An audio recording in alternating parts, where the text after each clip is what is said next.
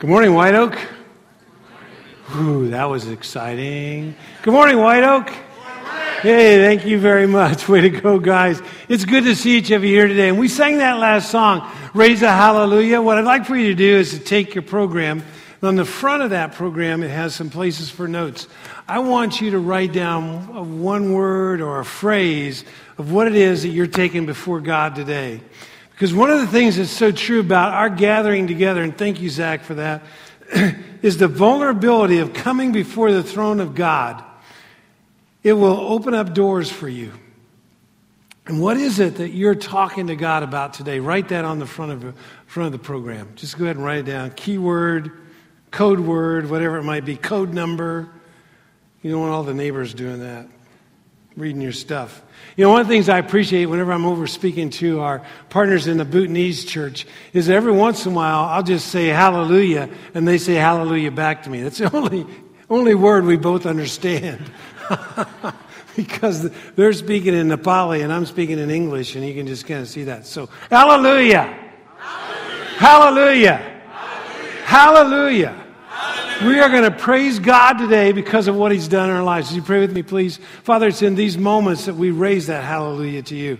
Whether it's in the midst of the struggle that we're in right now, the chaos that is a part of our lives, or whether we're in that time of calm, that time where we're hearing your voice clearly through your word, and we're following your path steadfastly. Father, there, there are those things in our lives that seek to derail us from our faith. And Father, as we read through Romans, we see how Paul speaks to the church in that first century. The number of things that kept trying to pull them away from you, God. Pull them away from you, Jesus. Not pay attention or allow you to live strong in their lives, Holy Spirit.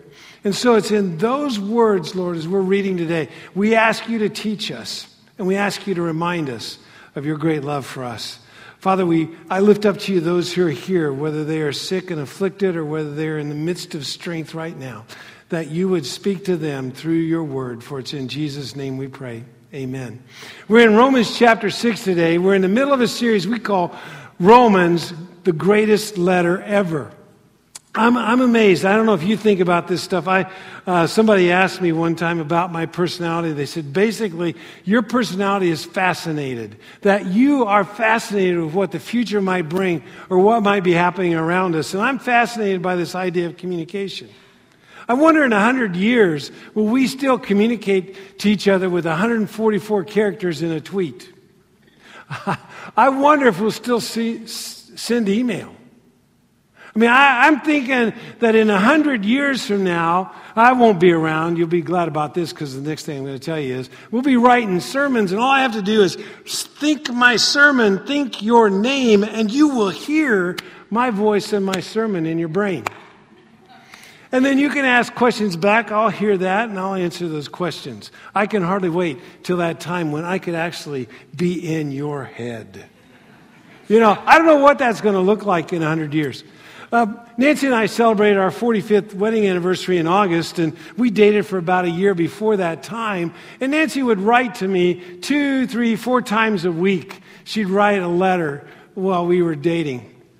We would be millionaires if we still had the postage that we spent on those letters. We also called each other at least once a week, sometimes twice a week, on this thing that was called a telephone that had this rotary dial and he had this process that was called collect call. How many of you remember a collect long distance phone calls? Whew, you guys, how many of you have seen it in a movie? You know, I mean, collect phone calls. We would be multimillionaires if we had never made any collect telephone calls to each other. Now, Nancy wrote to me a lot. I know that part. But I wrote to her way more. And she's collected my, well, I'm going to show you in a minute. I'm going to prove it. But she's collected my letters, and they're in, in several boxes, and they're in a, uh, secure location in the Rocky Mountains because nobody's going to read what I wrote. But just to prove to you that I sent way more letters to her than, than she did to me, I've got this video. Take a look.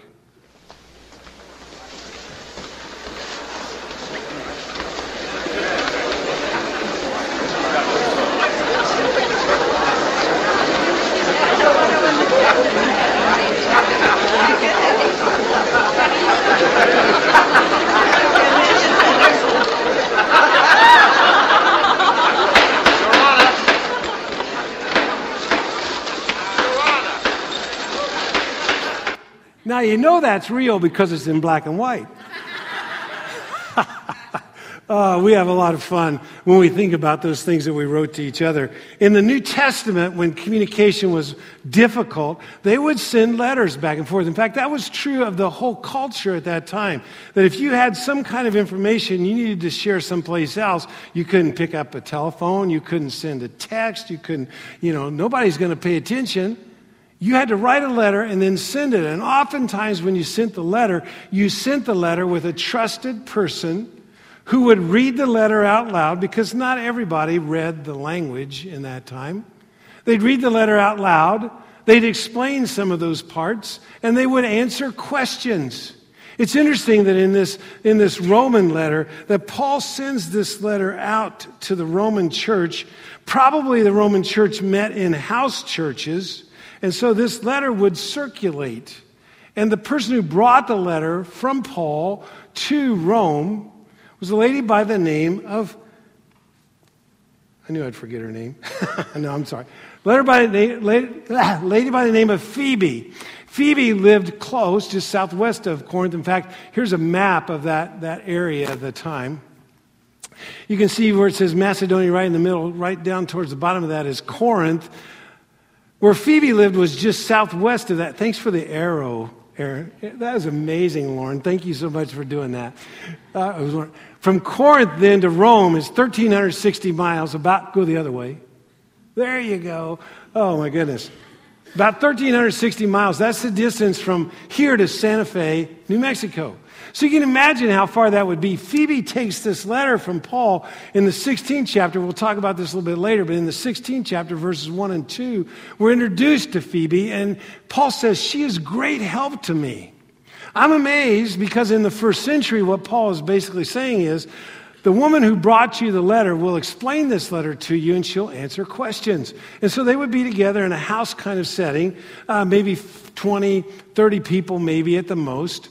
And she would begin to read the letter and people would ask her questions about it. We're up to the sixth chapter now here today. And, and Paul has been talking to the Roman church about the challenge that they face. And the challenge they face is there are two groups. There's the group of Romans who are leading the church at that time because the original church started earlier in the 40s, AD 40. But by AD 49, the Jews had, had um, caused some turmoil, and Claudius, the emperor at the time, had tossed all the Jews out of Rome. He didn't let any of them live there. In about a three year period, Claudius is dead, Nero takes over, and Nero lets the Jews back in. And so the Jews have come back into the Christian church. They were believers in Jesus, they were the original leaders. But by this time, the Romans, who were Gentiles, didn't really understand the Old Testament law. They were leading the church. And so you had, the, you had the Jews on one side, the Jewish believers, who said, wait a minute, we have the heritage. We have been God's people forever. We have privilege on our side, and we should be leading. The Roman believers are saying, wait a minute, you've been gone, and during that time, we've seen the church grow, and we are the leaders now. We have power. And so there was this argument going on who's in charge?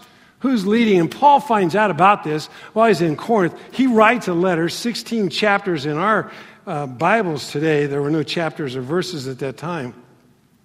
Because he realized how many questions he was being asked, and he's answering those questions in the Roman letter.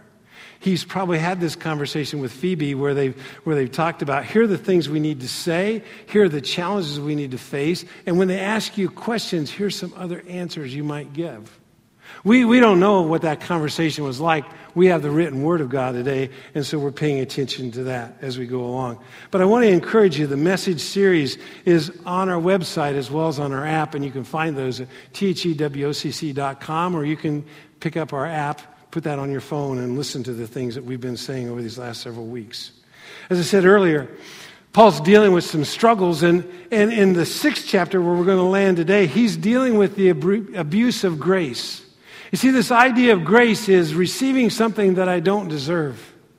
And, and the question starting to come about is how do, we, how do we get this thing? And in the fifth chapter, he's had this conversation around the challenge of Adam's sin.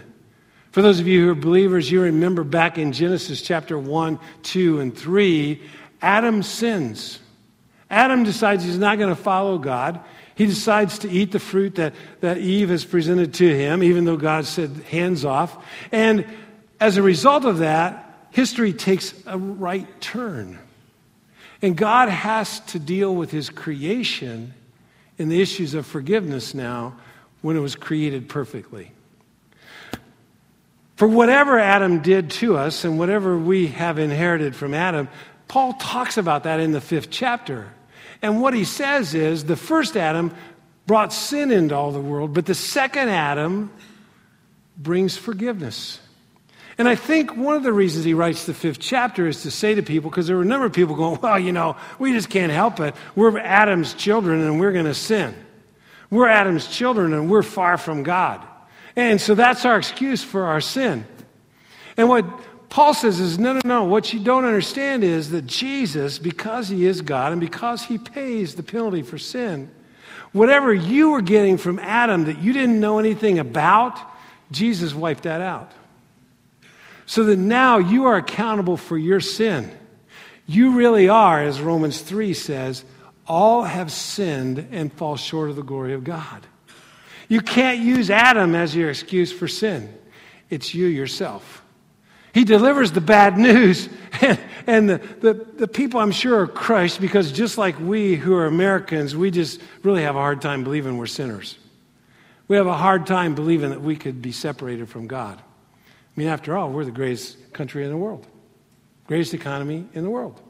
God ought to be glad we're on his side, right? I mean, that, that's what's going on here, even in the first century. And, and that's not true. We have, we are dead in our sin. But in the sixth chapter, we begin to see this aspect that God's adopted us into his family. In fact, at the end of Romans chapter 5, it says that even while we were sinners, Christ died for us. And so we have a door open to come into the, to the kingdom of God. In fact, that's our big idea today. While we talked about the wages of sin is death, our big idea today is this I'm not dead. I'm not dead. As a follower of Jesus, I'm not dead. I am alive and I'm not, I'm not burdened by my sin. Now, though grace benefits me, it's not about me and it's not about you. It is about God. It's about what God does. His grace frees us from the power of sin and the penalty of death and separation from God. That's something we ought to revel in. That's something we ought to have a lot of joy in the midst of. Grace is about who God is and what He's done for me. None of this is by my effort. In fact, it's not by my effort that I can be made right with God. It's only through God's work that I can come back into the family. By His grace, I'm freed from the power of sin and from the penalty and separation. Paul's written to the Romans that all of them have sinned. And they are pretty beat up by that message. Meaning, you can't justify yourself. You can't pay the penalty. You can't be just as if you'd never sinned because you have. It's God's work and His will to do it for us. We accept His work on our behalf. We've seen the mess that we've made, we see the mess that we're in, and we focus on God. And when we focus on Him, He's willing and able to intervene on our behalf. That's why those three songs we sang as we were worshiping God, we were reminded again that He steps into our history. He steps into our lives. He is willing to enable us to be free. That's what chapter 5 was all about. And now in chapter 6, some new thoughts. In fact, chapter 6 through 8, Paul is now speaking to okay, if grace is in your life, how do you live? If grace is in your life, why, is, why are there still struggles?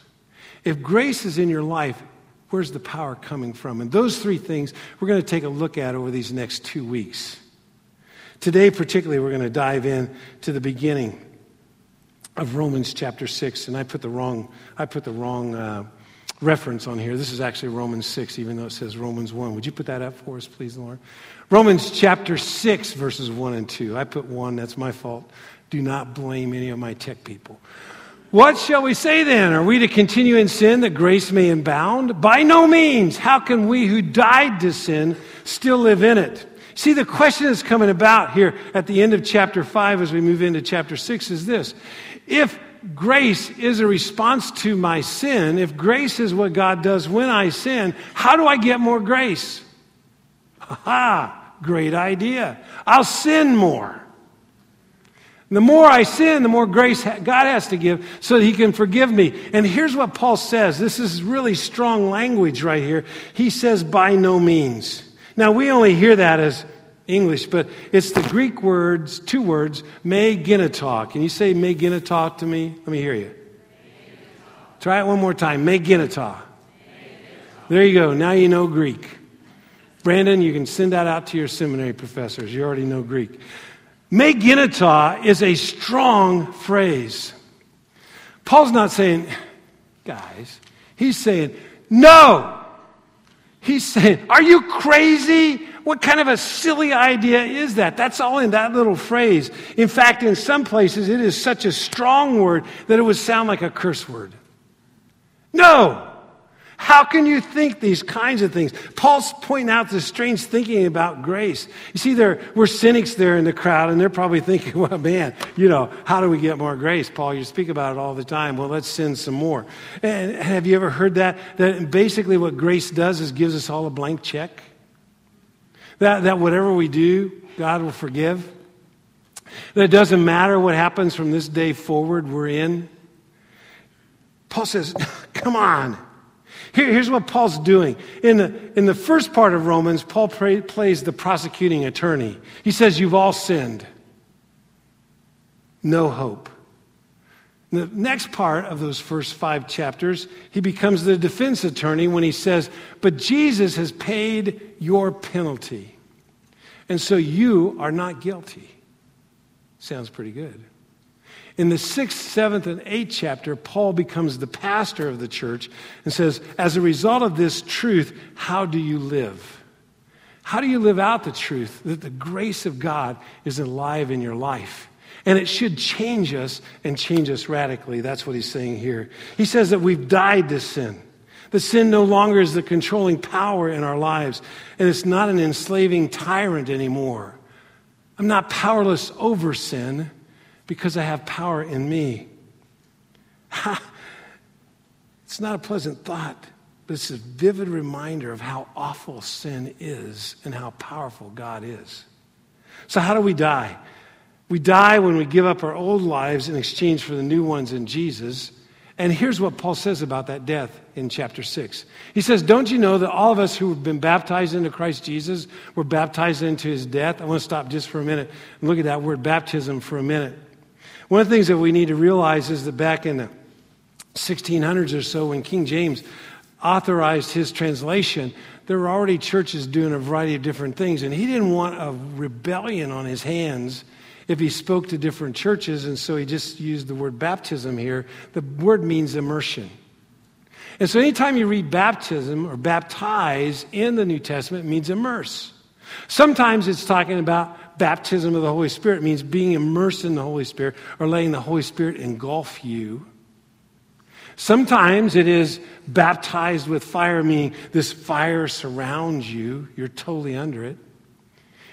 In this case, and in Acts chapter 2 and a variety of places throughout the book of Acts, it's talking about being immersed in water. And really, the words would just simply say, don't, do not all of you uh, who have been immersed into Jesus were immersed into his death, and we were buried, therefore, with him by immersion into death. That this amazing picture that takes place, let's go ahead and finish the verse. In order that, just as Christ was raised from the dead by the glory of the Father, we too might walk in the newness of life. I think, I think the picture here is important.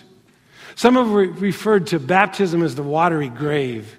That it's here the dead man goes in and he is buried. And that's Paul's point here. You're united with Christ. You're in a special relationship with Him. You're in a living union with Christ. And the picture is important because it, it reminds me of how powerless I am to forgive myself. And so when I was lowered into the water as a 19 year old, I was reminded again that I don't have the power to forgive myself. I, I don't call the shots here. God takes care of that work. And that picture is every time that we see someone immersed into Christ. And that's why we encourage people who want to follow Jesus to be immersed. As that's the word used here. Paul's saying, in essence, that's your line in the sand. I think the other reason for immersion is that you totally are separated from the world at that point in time. You can't breathe, you're not in the air. It's a reminder, again, Paul will use it later on in a variety of his writings to remind us of the surety of our faith. Remember when you were baptized, you were separated from? Remember, because of your baptism, you are a part of the kingdom of God. Remember, and you can trust what God is going to be doing in your life.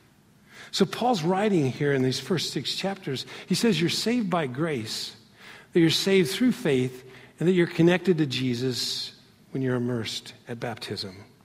And now he says, live. And that's why our big, big idea today is I'm not dead. I'm not dead. I'm not powerless in the midst of this because God's going to do something in my life. Let's, let's move on. There, there are a couple of words I want you to know. As grace releases us from, from sin, there are four words I want us to, to notice from the text in chapter 6 that are important to us. First word, and they all begin with the letter P. So the first word is power. Power. There's a sense in this life that I make everything about me. What will I get out of this deal? How will this benefit me? How can I stay in control? How can I be in charge? How, how is this going to make me look better? You see, sin is not just about what I do, but it's about why I do it. My attitudes, it's mine. I want it. I need this. Sin has power. And over and over again, we expect God to take us where we are, to save us, and then to leave us alone. Most people see this conversion aspect that, you know, I'm kind of walking along, all of a sudden, ding, God gets my attention. I realize I'm a sinner. I become a Christian, boom, and then God walks off the page again, and I can live however I want to. That's not what Paul says here. Paul says this changes everything, folks. This is one of the reasons why in India, before we will immerse a believer in India, we ask them to spend 30 to 45 days studying the Word of God. Because in India, what happens if you are immersed into Jesus, you are cut off from your family. In fact, we've had a number of our believers beaten up because they decided to be baptized into Christ. The, the, the culture there recognizes that when you decide to follow Jesus and you are immersed, you went all in.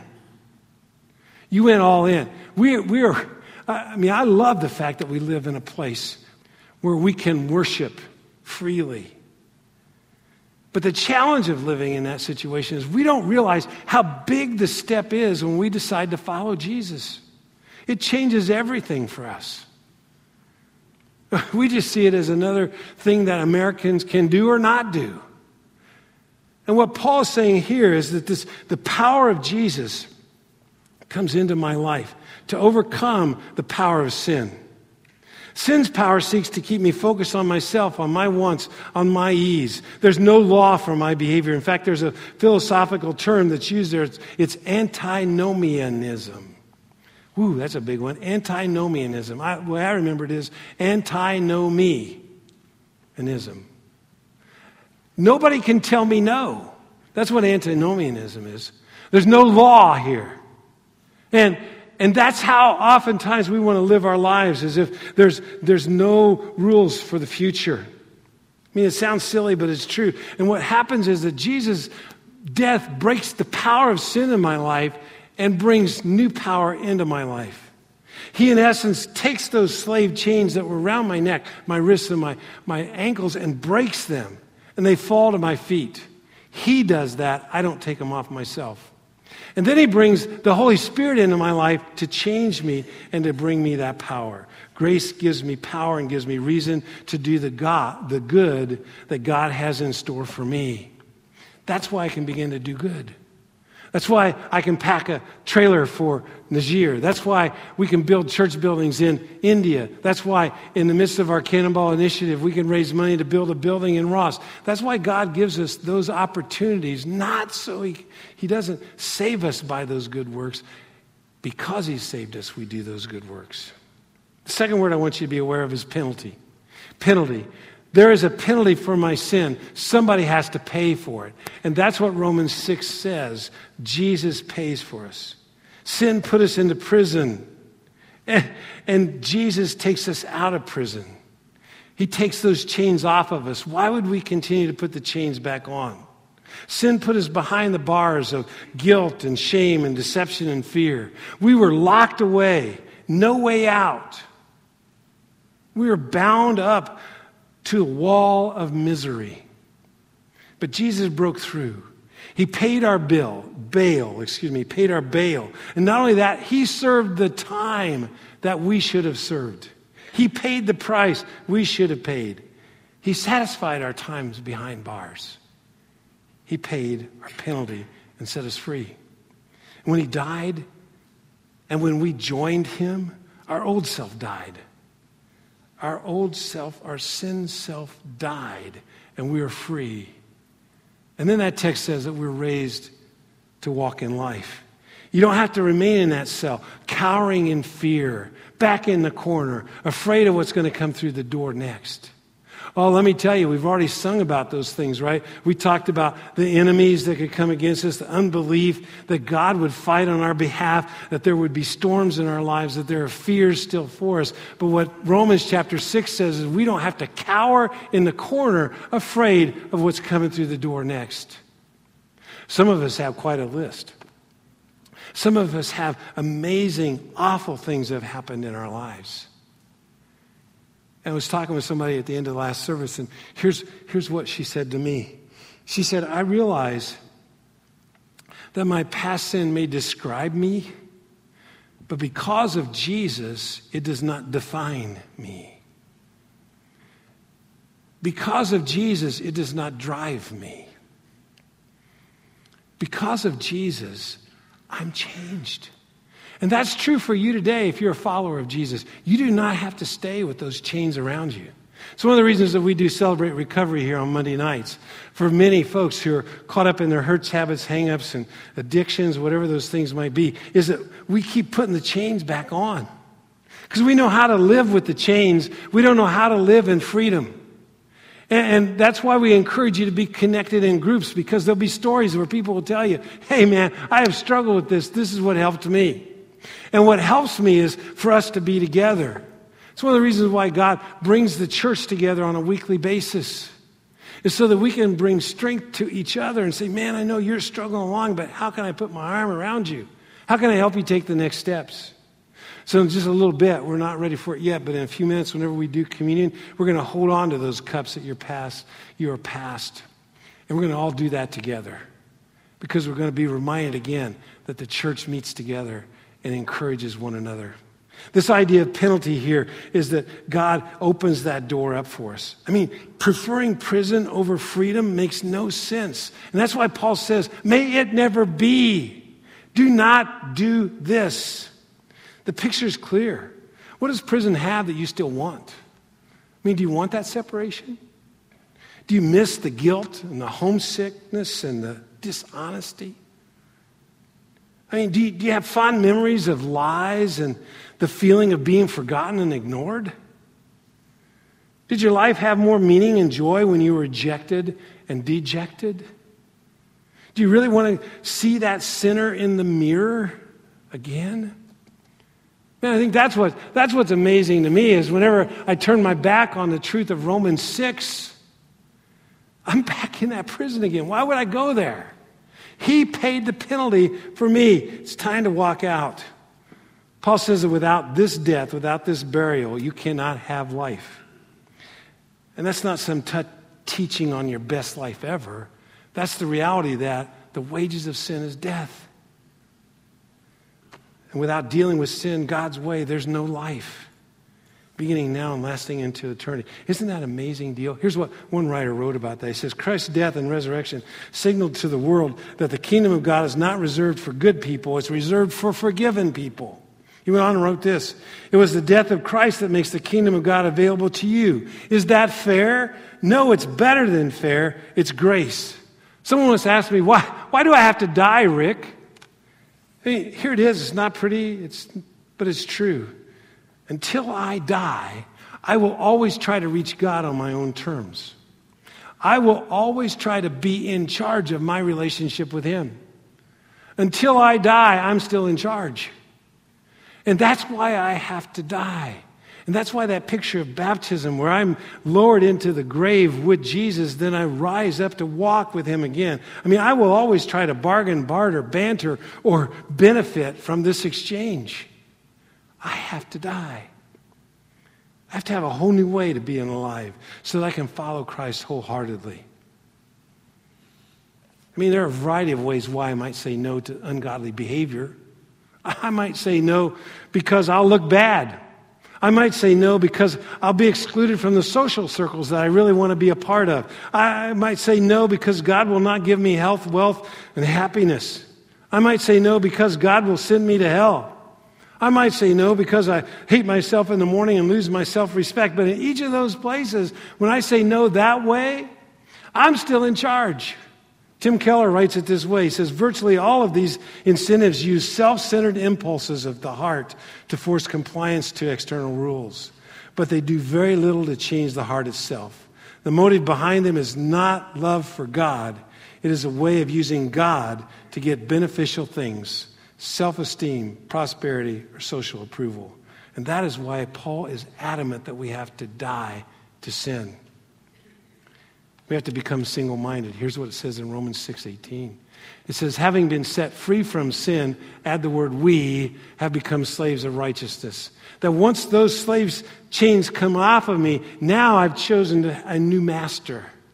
And I want to be like Jesus. I want him to be in charge of my life, not me anymore. The sense here is we have the freedom to choose the one to whom we offer ourselves as slaves. We cannot be delivered from slavery to sin without the liberating power of God. And so, because the power, the penalty, the third P word is pursue. I have to pursue. You see, once I become alive, I can pursue God. I can pursue His way of living. We're called to pursue a holy lifestyle. But only if our highest love is God Himself can we love and serve all people, family, classes, races. I mean, why do we decide to pack a trailer out here with clothing for Najir. Oh, yeah, some of us will feel good about that. Oh, yeah, some of us have way too crowded closets, and it'll make us feel good about the fact that we could give away some of our clothing that somebody else could wear. By the way, that should be clothing that you would wear, not clothing that you were thinking about shining the car with this afternoon. All right? Because I want what's best for other people, because of what God's done in my life because of how he's changed. I want to pursue God in the midst of that. Unless we understand the gospel, we are always obeying God for our own sake and not for his. We move to obeying God by our inter- internal desire to please him and to show him both our loving gratitude and our lives for his grace. You say no to sin because now you have a new master. Someone wrote this When I realized I had a Savior who died for my sins, I felt incredibly indebted to Him. I made the decision to live my life as His daughter, and I want Him to be proud of me. When I struggle with temptation, I quickly remember His sacrifice on my account. If I chose to willingly indulge in sin, I feel as if I'm spitting in the face of my Lord while picturing Him on the cross. It works for me. I pick up the chains and put them on for Jesus, not back into my own behavior. Here's what Paul says in Romans chapter 6. But now you've been set free from sin and have become slaves of God. The fruit you get leads to sanctification and its end eternal life. By the way, right there, I want you to write Galatians 5:22 because in Galatians 5:22 talks about the fruit, the fruit that you get by having Jesus in your life. Check out that list. If you start living those things out, you're going to be a pretty amazing person. It goes on and finishes up this way. For the wages of sin is death, but the free gift of God is eternal life in Christ Jesus our Lord. I am not dead. I'm not dead. Becoming God's slave allows the Holy Spirit to work deeply into my life. Are you willing to let Him do the work? I begin to find evidence of that fruit in my life. People begin to say, Wow, I see this in you. I live out life here on earth as I would live out eternity. I live out character qualities, but I also use my body in the way that God wills. I am not dead. Many people say they have the right to do whatever they want to with their bodies. Not once I become a Christian, because when I become a Christian, I realize God owns my body. This is an apartment in which I live. And I don't want, I don't want when it's all done for someone to say, man, he misused that gift. He did a bad job of building it back up. If you live in a building owned by somebody else, you try not to violate the building rules. And because your body belongs to God, you can't violate His rules too, His standards for living. So I want to pursue that. then I want to come to this fourth word, and it's privilege. See, we went from power to privilege, the same two things that the Roman church was struggling with. And this last one, privilege, is this. It reminds me of this awesome change that God has, has done in my life. And in a few minutes, we're going to take communion. And, and we're going to spend that little bit of time reflecting on the fact that I have this amazing power at work in my life, that my penalty is paid for, that I can pursue God's life, and I have this privilege of being called God's kid. I'm his kid. Wages are something earned and deserved for work, but what I deserve for living against God is my sin and is death. But under grace, I get life. That's what somebody else wrote about this. The grace factor was huge for me. I've known Jesus since I was a child, but growing up in a religious, that's right, religious, rule filled church, I didn't really discover grace until I was in my 20s. Thank God, literally, I don't have to be perfect. He is. Of course, showing grace and forgiveness is a blessing too. because of Christ's death and resurrection, his followers need never fear death. that's one of the things that we can know. And one of the reasons for our baptism is that sense of being reminded that I have a place in the kingdom of God. There's a place that I can point to. There's an event that I submitted to that I allow God to change my life. So here's my question for you today What would our church look like if we really lived out this grace? If we really lived out this grace that we don't have the power, God does, that He pays the penalty, not me, that I pursue his life and, and that I have the privilege of being called his child. What would that church look like? I want you to take your program and write down one or two words that would just describe White Oak. And then we ask the question what am I doing about bringing that about? In just a few minutes, we're going to reflect on the death, burial, and resurrection of Jesus through our communion time. As I said earlier, take the cups, hold on to them, and we'll take them all together when Zach prays and gives us a short devotional time there. You may be asking questions about baptism. I'll be up here at the end of the service and would love to talk to you about that. Maybe, maybe you need to find out more about grace and you need to be a part of Jack Cottrell's Tuesday night group. We had about 65 here this last Tuesday. I'd love to see 100 the next time on October the 8th. You can sign up for that. Or maybe you need to go to the hub and to find out how to be involved in ministry because of what Jesus has done in your life. Would you pray with me, please? Father, it's in this moment that we're reminded again that we go into this world telling of your tender mercy and your healing power. Lord, we know that we are experiencing, those of us who are Christians, life that is granted by your death alone. And so empower us to share what you've done. Father, let us live out the truth of this word. I am not dead. You make me alive. And like people with a new lease on life, let us dance and sing to you, our King. May we raise an alleluia to you. May we have every morning on our lips the words, Hallelujah, Hallelujah, Hallelujah. And Father, in the midst of this life, may we bring life to others with this message. For it's in Jesus' name I pray. Amen.